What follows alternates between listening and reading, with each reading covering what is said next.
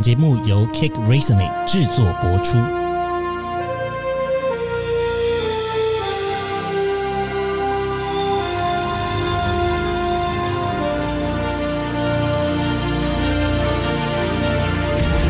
欢迎来到职涯探险，我们将固定在每周分享职场与人生的真实现场，图鉴各种职场生活丛林中的经验故事。想成为金融业储备干部 MA 吗？中国信托 MA 招募今年迈入第二十周年，是台湾最有口碑的 MA 养成制度，绝对是你最佳选择。今年招募十一大组别，中信 MA 拥有最多元的培训计划、最系统性的轮调安排、最广的全球布局、最快速升迁的制度，两年两升，让你像搭乘升迁直升机，引领台湾金融业的数位转型，一起翻玩金融。今年名额大开超过五十位，各路精英们想来挑战百万年薪吗？中信 MA 履历收件直到三月十七号，赶快在 Cake Resume 搜寻中国信托，或到节目资讯栏位了解更详细的投递资讯吧。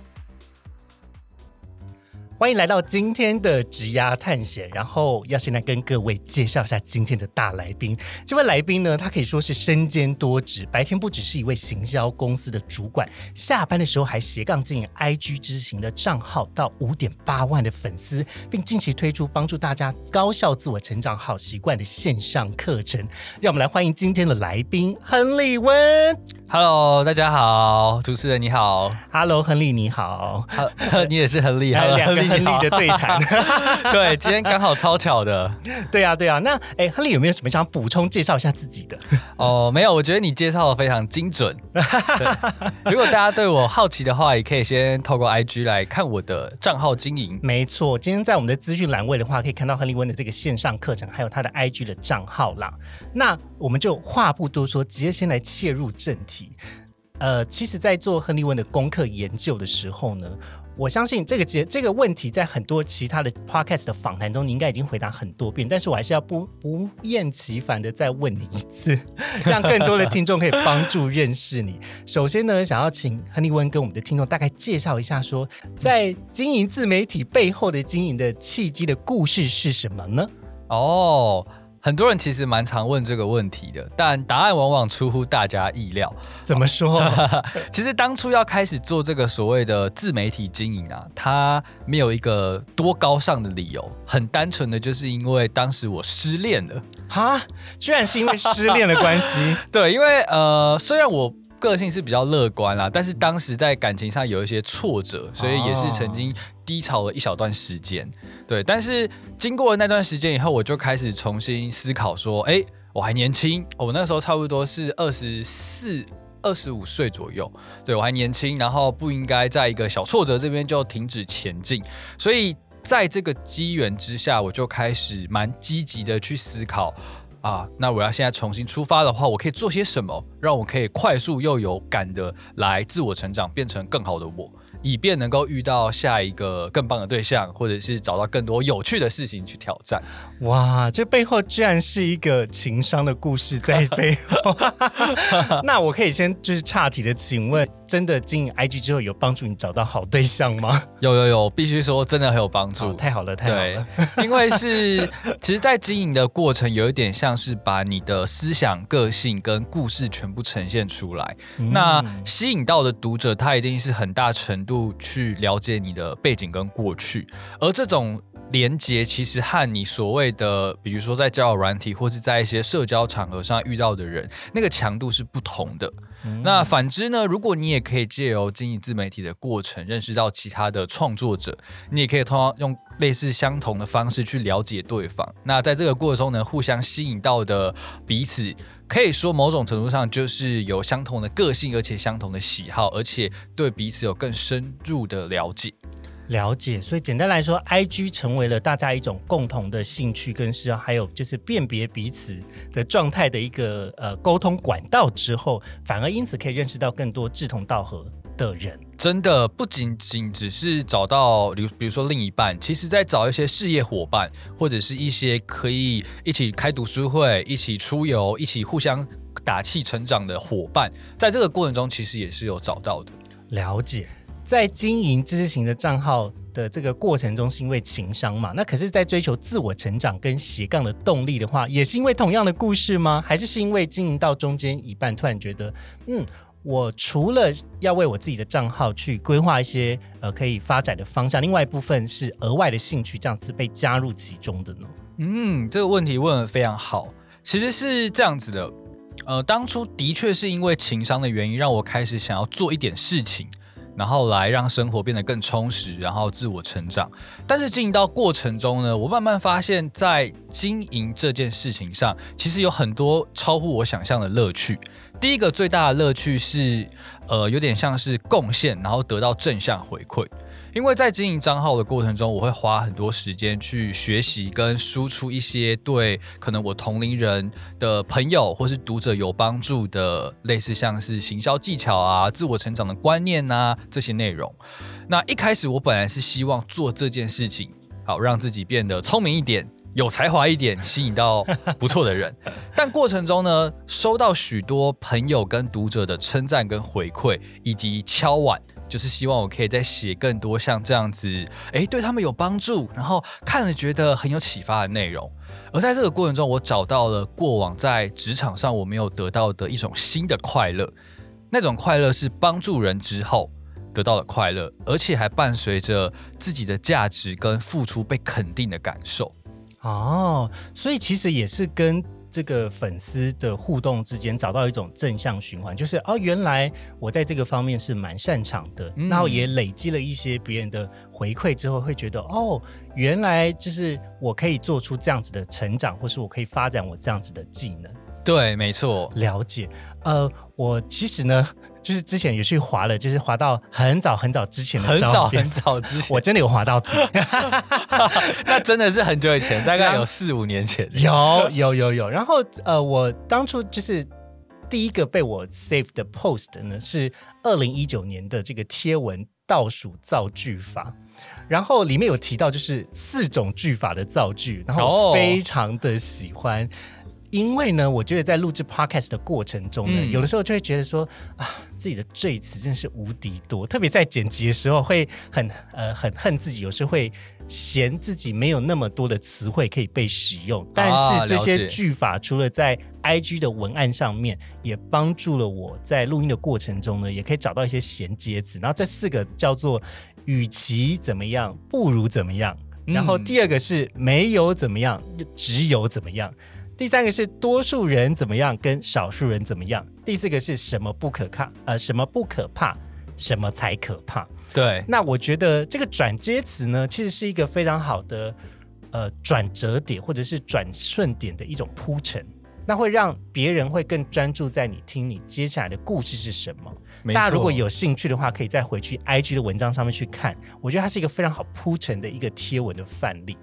我觉得你举的刚刚那些句型啊，套用在这个节目的特色，刚好变成是，与其说一堆大道理，不如讲一个动人的故事。哎，那让我们的听众正好可以从中学到，可以马上应用在自己职场或是生活中的一些实战技巧。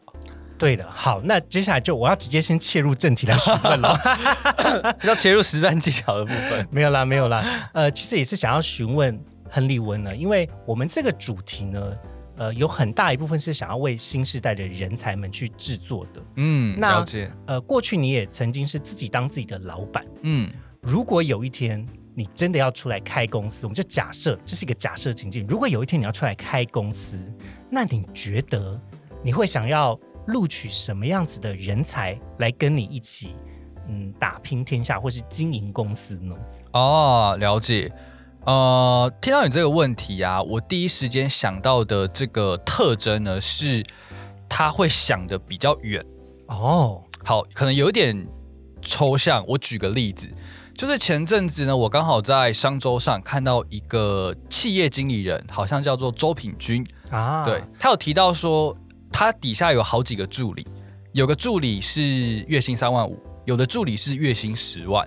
那一样是助理，那为什么会有这样的薪水的差异呢？啊，原来是因为这个月薪三万五的助理，他做事的态度跟风格，就是老板请他做一件事情，他有可能还不会做好；而月薪十万的助理是老板请他做一件事情，那他不仅会做到好，而且遇到困难的时候，他会跟老板说：“哎，老板，目前有几个状况，那我这边准备好了两个方案。” A、B 的优缺点是什么？那我个人建议 B，请问老板你觉得怎么样？甚至他还会帮老板先想到下一步未来的效益或是风险，提早帮老板准备好能够协助他做决策的资料。所以回到你询问我的问题，如果未来要寻找事业伙伴的话，我希望呃他不仅仅只是一个能够听从命令把事情做好的人，而且他可能带点主动积极的个性。他会去思考说：“诶，为什么要做这样子？那下一步或是做了这件事之后的效益，我有没有办法找出一些想法跟资料，也去回头跟老板讨论？而这样子的特质，据我观察，在我现在自己的职场上，有这样能力的人，往往也都能够受到老板的喜爱，去得到做一些大专案的呃机会，或者是更快速的被升迁加薪。”了解，所以这个关键能力比较像是有一个长远的眼光，然后跟能够替决策者去提供一些备案，他的视野要够广，也要够远，才有办法做出来这样子的执行。是，呃，听到这边可能在线上的听众，因为。因为您刚刚提到说，听众多数是新鲜人或是新时代的职场工作者，可能会觉得说，哎，那这样好像很困难呐。我也是新鲜人，但会不会我根本就没有这样子的视野或者是能力呢？好，其实大家不用担心，因为呃，在职场的老板或是前辈，他更看重的，与其说是你现有的能力，不如说是你现有的态度加上未来的可能性。好，所以如果你今天凡事都有尝试多做一点。多想一点，即使老板可能觉得你的 solution 有点稚嫩，但没关系，因为你在发光的东西不是你现在端出来的答案，而是你有这样子的精神跟态度，会去做这样子的尝试。那假以时日，当你的职场经验更丰富以后，你看到任何事情，你都会多想一点，多找一点资料，多问老板为什么，多提供一个选项。好，那这样的习惯建立起来以后，你的能力跟态度就会被大大的看见跟加分。了解，这样听起来感觉是要对工作中的事物先抱有一些好奇心，嗯，而且你要去试着去探寻。那不管你有没有真的知道这个答案，刚好我们在二月份上架有个节目在讨论当责，里面就有提到，就是说，如果我今天想把一件事情做完之外，还想要做好，那。在我还没有具备这样子的能力的情况下，这个替代方案就是我可以先在十成之内先交出三种不同的版本。我先做 A 版本，那它完成度可能只有三十趴；B 版本可能是六十趴，但 C 版本可以到九十趴。透过版本的讨论可以去培养你，然后去发展你这样子的技能，那也会让你在从中的学习跟呃不断的沟通之中，更知道你的主管或是你的老板他想要什么样子的东西，对，慢慢去 tune 那个最后的成品，那就会也也一方面也可以展现你自己的好学心了。嗯，我想呼应一下 Henry 这边刚刚提到的这个技巧，其实我会称它叫做逐步交付啊。那它最大的好处就是你可以保持弹性，而且随时去得知做决策的人，好，请他帮你看看你做的这个努力是不是对或错的。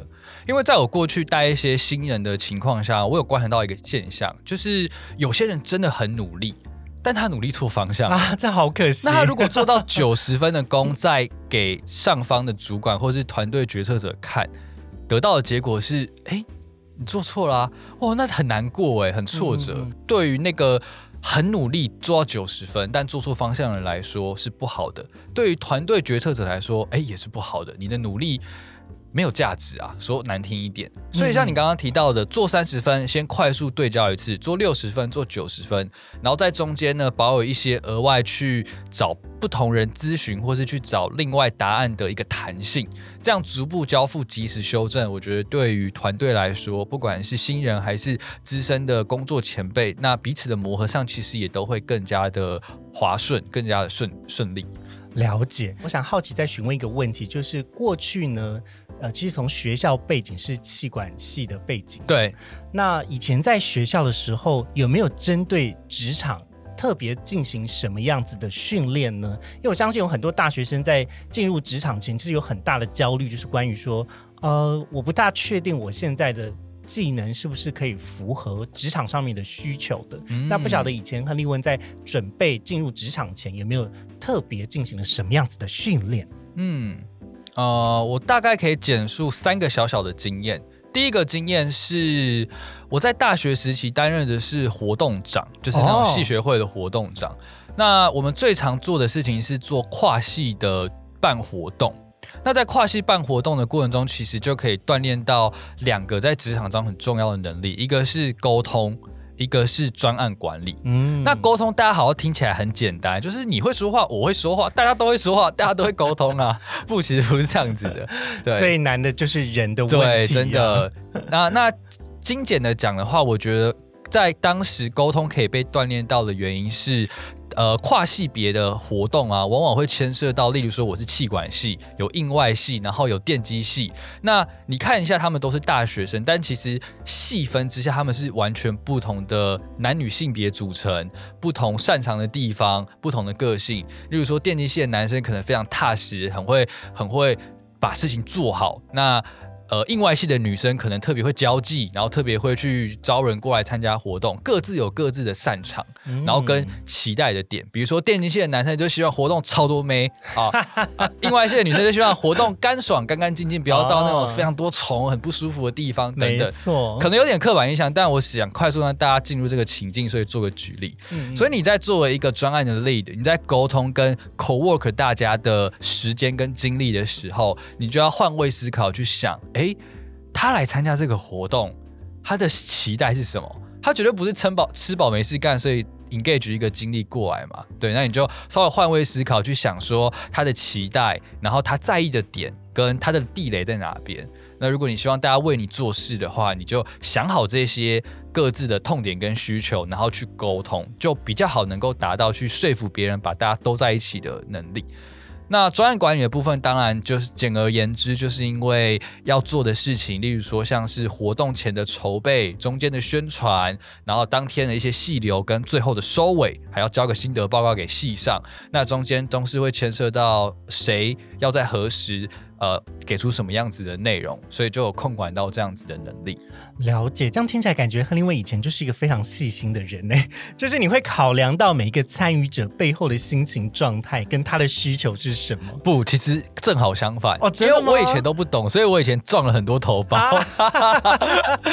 对，果然果然，这个是某一种，就是大家会觉得哦，是不是他的人生很顺利？没有，不是因为都痛过，然后后来长大了，然后想说，哎，奇怪，以前怎么会？那么不顺，然后才啊慢慢了解说原来啊当时候是哪些地方做错，然后未来可以如何应用。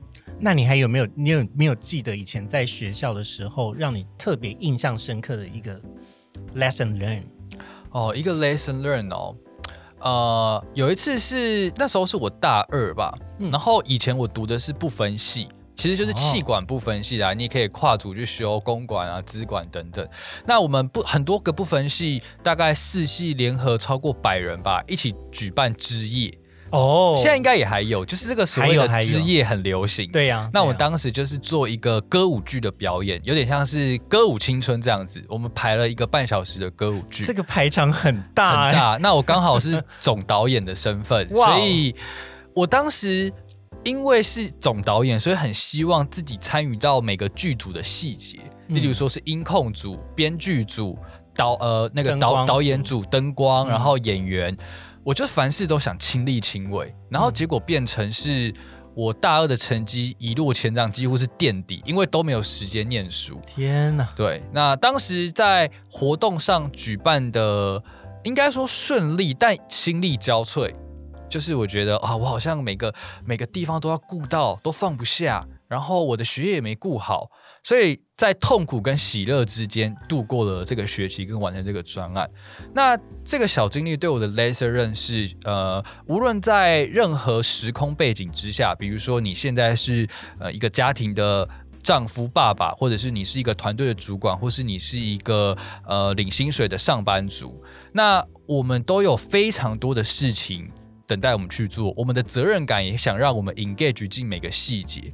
但如果你真的想要成为高价值跟高效率的工作者，啊，把八十趴的精力聚焦在二十趴重要的事的事情上去创造产值是重要的，还有适时的将你觉得可以委派给下面的人去分担的事情，你就全权让他们去做。举例来说，当时虽然我是总导演，但是我又很想插手编剧对演员的剧情。但其实这有一点 tricky，你知道吗？虽然我是总负责人，但是我应该相信编剧组的专业，我应该把我的时间解放，把全责留给他们，把我的真正的精力用在控好整个专案的时程上。那同样的道理，如果你今天是一个主管，你今天是一个上班族，如果你像我当时一样，什么都想做，什么都想管，什么都想参与咖，哇，那可能你就会。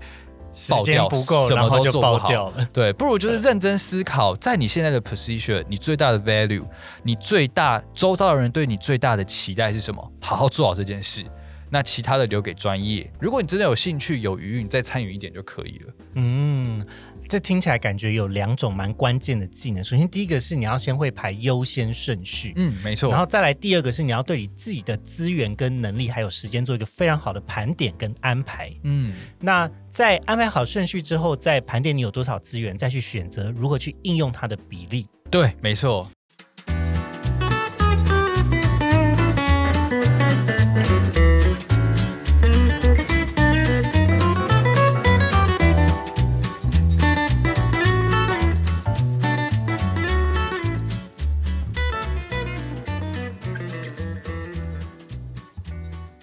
这样子的经验听起来，感觉你从大学就开始磨练了耶。它也是职场中一个非常非常重要时间管理的技能，在就是那个 mindset 在背后是很重要、很关键的耶。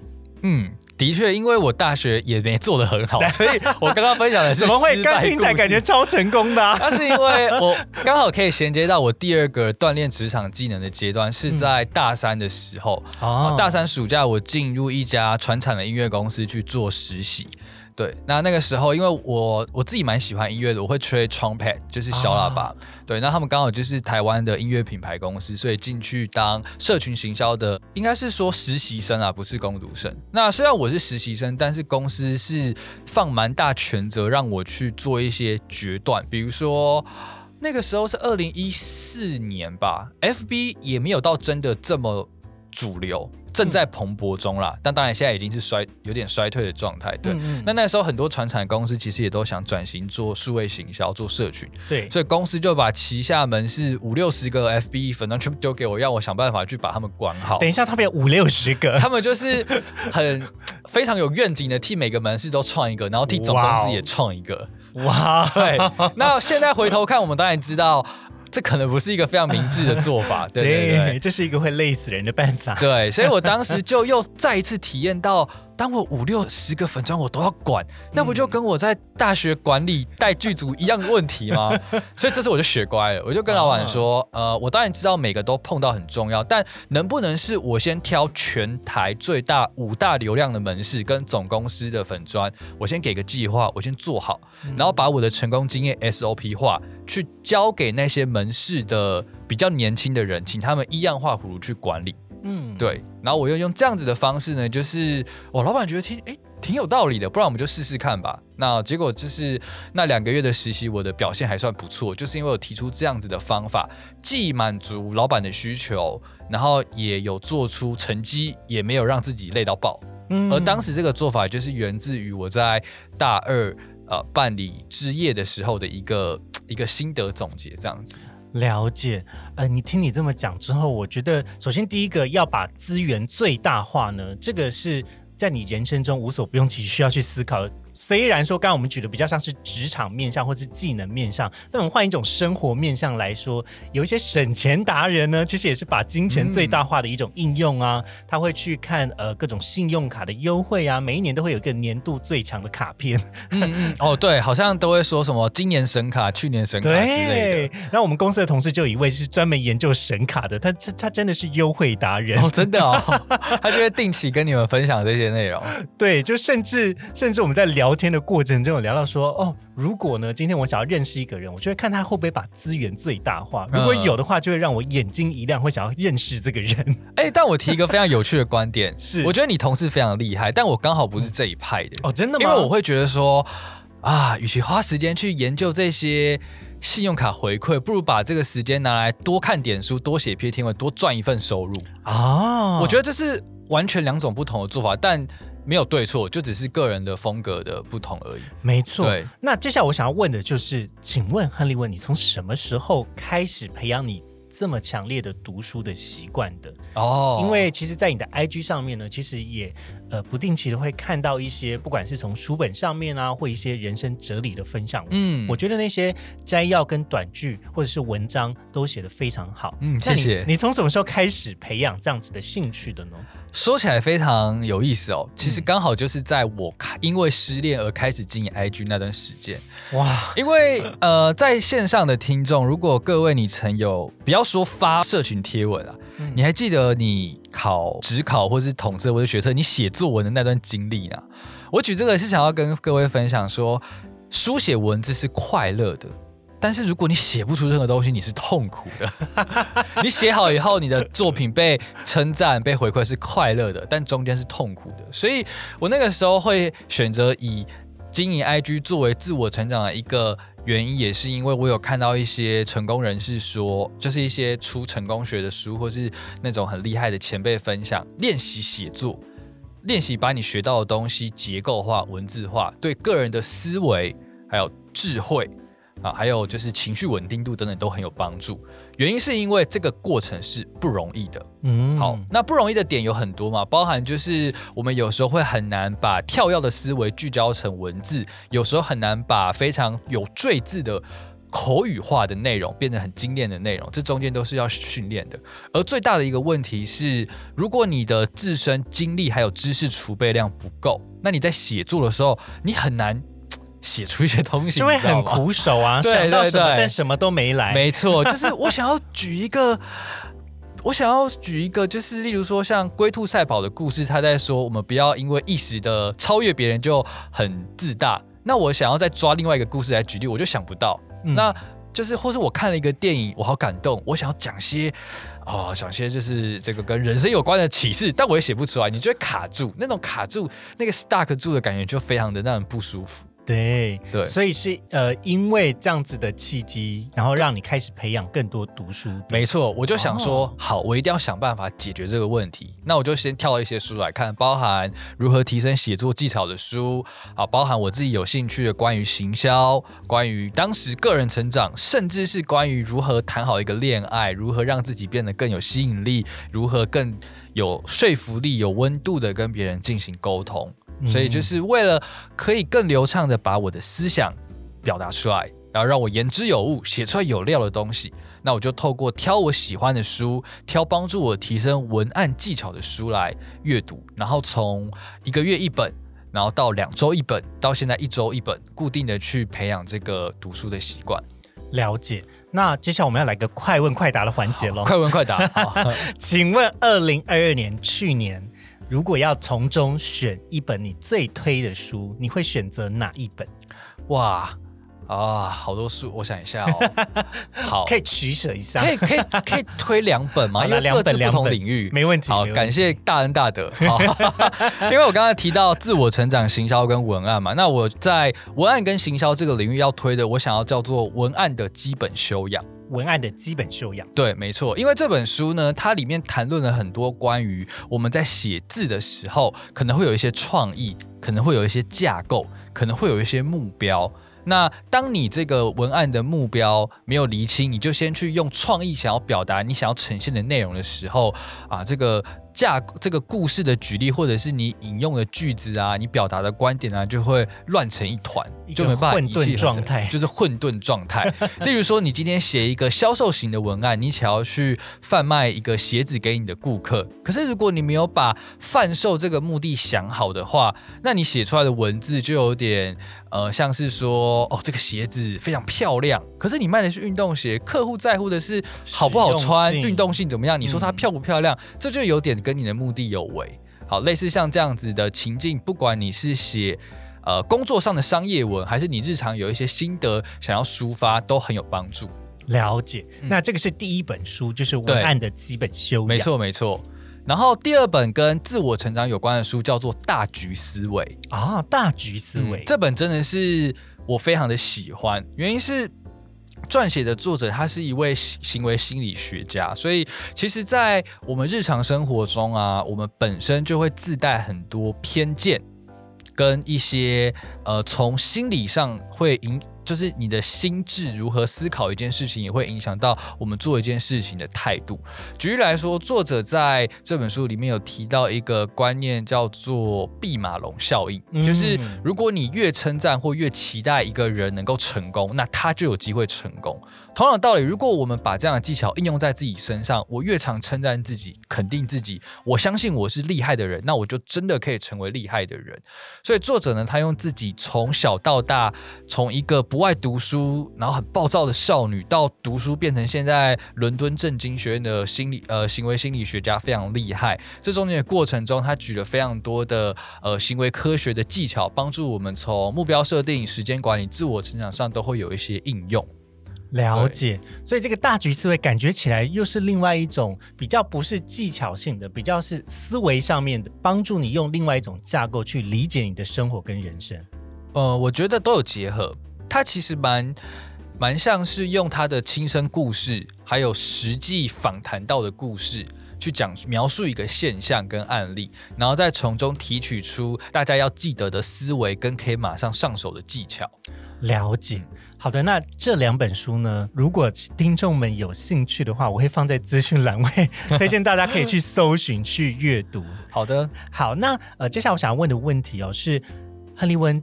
已经现在已经正在进行着这个线上课程的募资，对吧？是是是，对。那要不要来跟大家花一点时间来介绍一下你的这个募资课程？大概是在讲解什么样子的内容，跟呃什么样的人来上这个课会得到最大的帮助呢？好啊，那以一句话来介绍这个课的话，它其实是一堂可以帮助你去高效的养成好习惯。然后培养一个呃做事效率都增加、做事的产值也增加的生活的模式。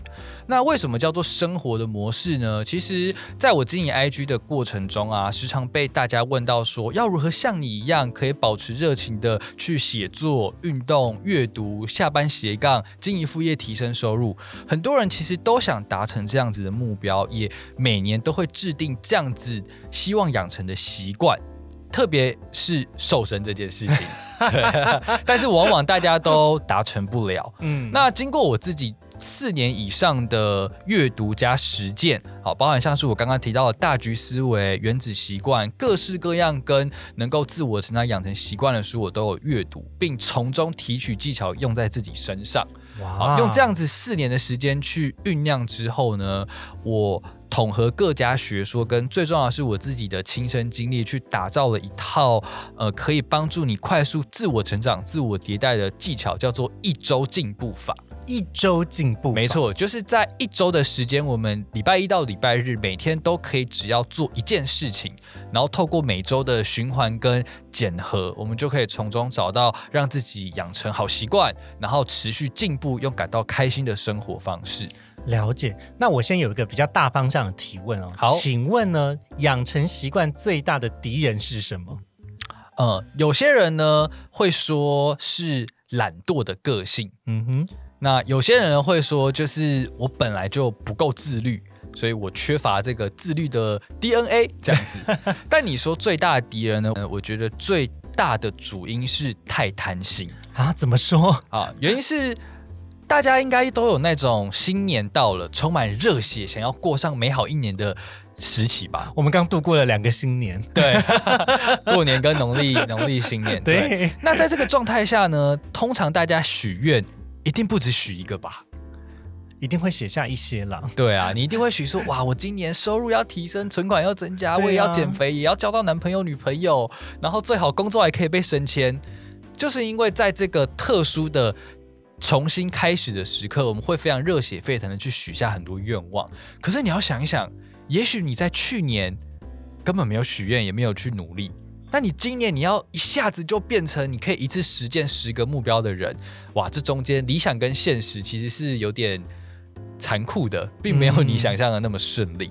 好，那所以呢，多数人在想要养成一个好习惯的过程中，会我会说是因为贪心造成大家失败的因原因呢，就是三个。第一个是你一下子想要养成太多习惯，好，想要的太多也不行啦。对。然后第二个呢，是你一下子想要在某个习惯上进步的太多。例如说，你从一个不运动的少年少女变成一周四健身四天的人，这中间巨大的鸿沟。当你第一周一下就运动四天，你一定就是全身酸痛，然后累到明年见，直接明年见。就像你饮控过度的下场，就是你隔天立刻暴吃。对对对，直接暴吃，没错。然后第三个，呃，还有就是。因为想要的太多，所以没有去盘点说自己生活中的时间跟精力足不足以负荷你想去做到的这些事情。嗯，那如果要借由克服这个贪心导致多数人都养成不了习惯的状况呢？哦，跟各位分享哦，我今年也是在自己身上去验证了一个技巧，叫做一个月只要做做对一件事情就好。哦，怎么样叫做一个月只要做对一件事啊？呃。举例来说，在我一月啊，因为我现在二到三月是非常密集的线上课程的拍摄跟行销期。换句话说，我最好是看起来比较 fit。就是比较没那么胖，比较瘦，比较精实比较好。怎么会？你看起来明明一点都不胖，少在那边谦虚哎。没有，因为跟各位分享，你在线上课程的拍摄的时候，你的脸会被那个画面放大，镜头会放大，对，镜头真的会放大，对对对，不得了。而且我又是有一点婴儿肥，笑起来就会很脸很圆的人，对，所以我在一月呢，我就想说。无论在一月我过得怎么样，不管我是旷职一个月，还是非常认真每天发文一个月，I don't care，我只 care 我在一月有没有做好饮食控制这个我想养成的好习惯啊，应该是说，呃，我的终极目标是身材变好了，所以往下包含了这个运动跟饮食控制的习惯，对，所以我一月我只要做好的就是我的身材要变好，我要养成能让我身材变好的习惯。啊，我全心全意都在想这件事情。那当然，我的班还是照上，我的斜杠计划，我的发文我还是照做。但是我心中有一个非常明确的声音告诉我说：“好，它就像是一个指北针，朝指着我要前进的方向。就是这个月我只要做好身材控制，我就一百分了。”哇！那这样目前看起来感觉应该是有成功了。是是是，对我一月的时候 想哎跟各位分享，我没有在讲干话，就是我都有定期的拍我的体重照片，还有我运动的照片，跟我饮食的照片，在我的 IG 线动上。那结论来说，即使一月有过年十天这个残酷的挑战，但我还是瘦了三公斤。哇，很棒哎！对，其实是我觉得回馈起来觉得蛮开心的。那我会有这样子的成果，第一个就是因为我很专注。而且我先放下其他的欲望，我就是很专心一致的，不贪心的把这个习惯做好。好，然后再来就是有些人可能会也想要尝试这个方法，但他觉得哇，一周天天要饮食控制，或者一周要跟我一样三天运动太辛苦了。没关系，你可以从减低难度跟降低频率，去让你上手的这个轻松程度增加，去增进你每一次完成的可能性，并从中找到快乐跟成就感，然后继续下去。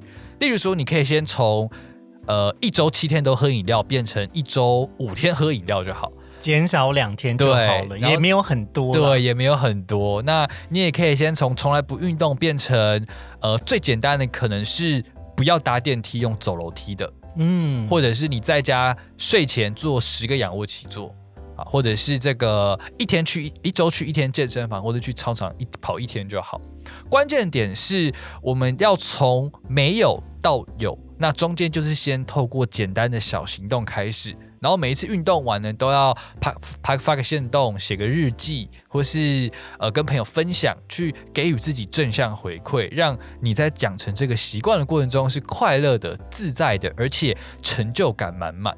哇，听起来感觉要养成一个习惯呢，其实有非常多的撇步跟秘诀在背后。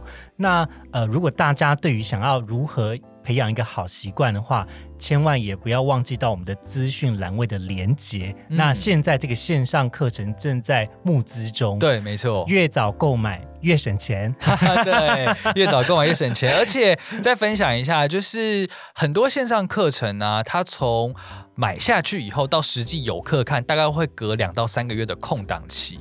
但我这次其实是很希望大家可以借着，毕竟刚过完年才二月，还是一个很热血的动力满满的状态。我不希望让大家等到我五月初正课试出的时候才可以开始学习。所以当你购买课程以后，从二月十五开始，你就可以马上在我的这个课程的。社团跟我一起做 OKR 的目标设定跟拆解的练习。哇！对我会每半个月带大家去审慎思考，说这半个月或是接下来的一个月，你想达成的目标是什么？例如说养成阅读的习惯，例如说被升迁加薪，例如说学好英文。好，我们根据目标呢做 objective 跟 key result 的拆解，带大家逐步去盘点。你的关键的成功行动，你的资源，你时间如何安排，并设计一些学习单，让我们可以购课之后马上练习，马上上手，马上进步。太棒了，感觉设定一个清晰的目标，然后有一个明确的执行计划，只要跟着亨利温做，绝对就不会错。谢谢你的称赞，Henry 称赞 Henry。好的，那我们今天职涯探险的节目就要先到这边喽。那要先跟大家说拜拜喽。如果你喜欢我们节目的内容的话，别忘记到我们的 Instagram at cake raisumi 的 life 的账号。或者呢，是到 Apple Podcast 给我们五星的评价。对于今天讨论的内容，有什么喜欢的主题或者意犹未尽的话题，也都欢迎私讯给我们哦。那先跟大家说拜拜喽，谢谢大家，拜拜，拜拜。今天的职涯探险就先到这喽，希望你喜欢本集的节目内容。别忘了，请记得在 Apple Podcast、Spotify 给予我们五星的好评，并追踪我们的 Instagram。小老鼠 at cake resume dot life，c a k e r e s u m e 点 l i f e，分享给你周遭的好朋友。我们下次见喽。